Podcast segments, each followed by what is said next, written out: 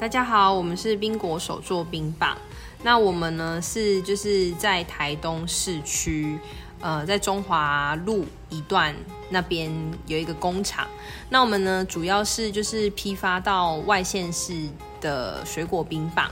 那我们的主张呢？我们的水果冰棒其实跟别人不太一样的地方是，我们是家族就是做水果批发的，所以我们本身呢对水果非常的了解。我们的水果冰棒不是就是水西瓜就是西瓜，我们会用西瓜里面会加一点黄柠檬去做提味，一加一会大于二，而且我们的一种水果里面都不会只有一种单一的元素。那我们搭配起来呢，会让你发现，哎，我们的层次感是非常多层的，就是吃我们的冰棒，很像在吃甜点一样。那这次带到台北的冰棒，或是你们有新的产品要分享给大家吗？呃，我们这次呢，因应慢时节刚好是在十二月，那十二月就刚好是在我们台东的脐橙，就是刚好有一个产季。那脐橙的产季其实是非常的短，就在十一月底，然后到十二月。那其实蛮多人没有听过脐橙，那它的全名叫杜脐橙。那杜脐橙的原因是因为它的水果的一个果实中间会有一个很像肚脐的地方。对，然后它它吃起来呢，会有一种特殊的香气，然后带一点就是酸甜味。那也因为它的产量很少，那所以其实刚出来的时候就已经会被台东人就是销售一空，所以外县市其实真的很少知道。但是吃过脐橙的人，他就会。赶快询问说你明年什么时候会有了？对，那我们的脐橙就是因为我们是百分百的原味，然后下去做成冰棒的，所以你在吃我们的冰棒的时候，其实就跟在吃果肉是一样的。好，其实蛮多人会觉得说做成水果冰棒的果汁都是用过剩的水果，或者是已经呃不能再使用的，就是打成汁。其实不是，因为我们的水果啊是在挑选的时候，我们就已经呃。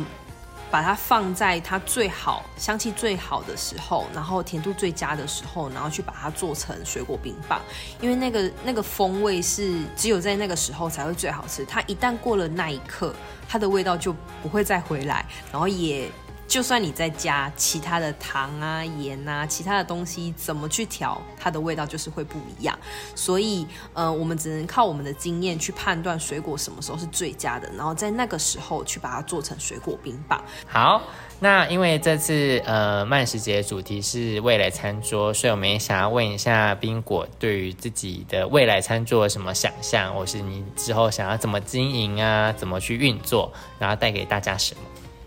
好，那其实，嗯，我觉得未来餐桌就是，其实一直都是我们在在做的方向，因为我们不会因为现在的，嗯，现在其实大家吃的东西都很快速。那其实会省略掉一些，就是吃东西，诶，吃这个东西好不好吃？那很多人就是吃饱就好了。那我们不是，因为我们的冰棒其实是希望带给消费者我们的初衷，就是吃水果，就是在吃它的原味，而不是只是。呃，很单纯的有吃到这样就好，就感觉很像吃心安。所以我们的水，呃，我们的冰棒里面呢，几乎都是不加水，就是百分百果汁。所以你在吃的时候，你会觉得，哎，好，好像真的在吃水果一样。就是因为我们就是百分百的还原，然后但是呢，我们又会去加一些，呃，比如说香料啊，或者是其他的水果，去让它有更多的层次感。对，那我们希望传达的是，嗯。不会因为在这么忙碌、这么快速的时代里面，然后你忘记了最重要的东西。因为其实水果是我们每天都不可能获取的东西，对，所以我们也希望透过这百分百的还原，然后让大家真的很忙碌的时候没有时间吃水果，那吃一支冰棒也可以补充一点维他命 C 啊之类的，这样子啊也不会吃到其他的一些化学添加物，是非常安心的。那我们未来其实有想要走类似观光工厂啊，然后或者是呃，我们现在是做冰棒嘛，那未来。我们不限制，可能会有做冰淇淋，或者是呃雪花冰砖，或者是呃观光工厂，让人家看说，哎，到底是我们的冰棒是怎么制成的那个过程。因为其实我们的每一个步骤都很不容易，因为我们的水果里面都会有，我们冰棒里面会有切片，那其实切片都是人工啊去耗时的。对，那其实我觉得，如果当消费者他看到这一切，他会更放心，然后会更觉得说，哦，我们的冰棒不同的地方。方跟就跟别人不同的地方是在哪里这样子。那其实我们之前有想过说，呃呃，冰棒棍，然后可能会可能是用那种种子再生，然后去就是去做，因为我们也希望这个东西是可以再利用的。那但是又因为担心到食安的问题，所以这东西我们需要层层的 去研发，然后可能要不断的去尝试，然后才有可能呈呈现最后的那个。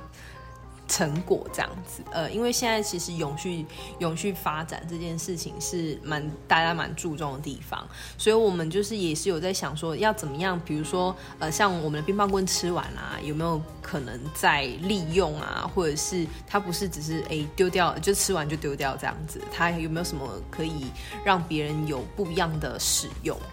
对，所以我们其实想要告诉消费者的就是，呃，其实吃好吃的东西，我们是可以，呃，其实回归到最简单的，它其实就可以很好吃，就是原本的风味。对，那这个东西也是我们一直在把关的。这就是我的未来餐桌，那你的呢？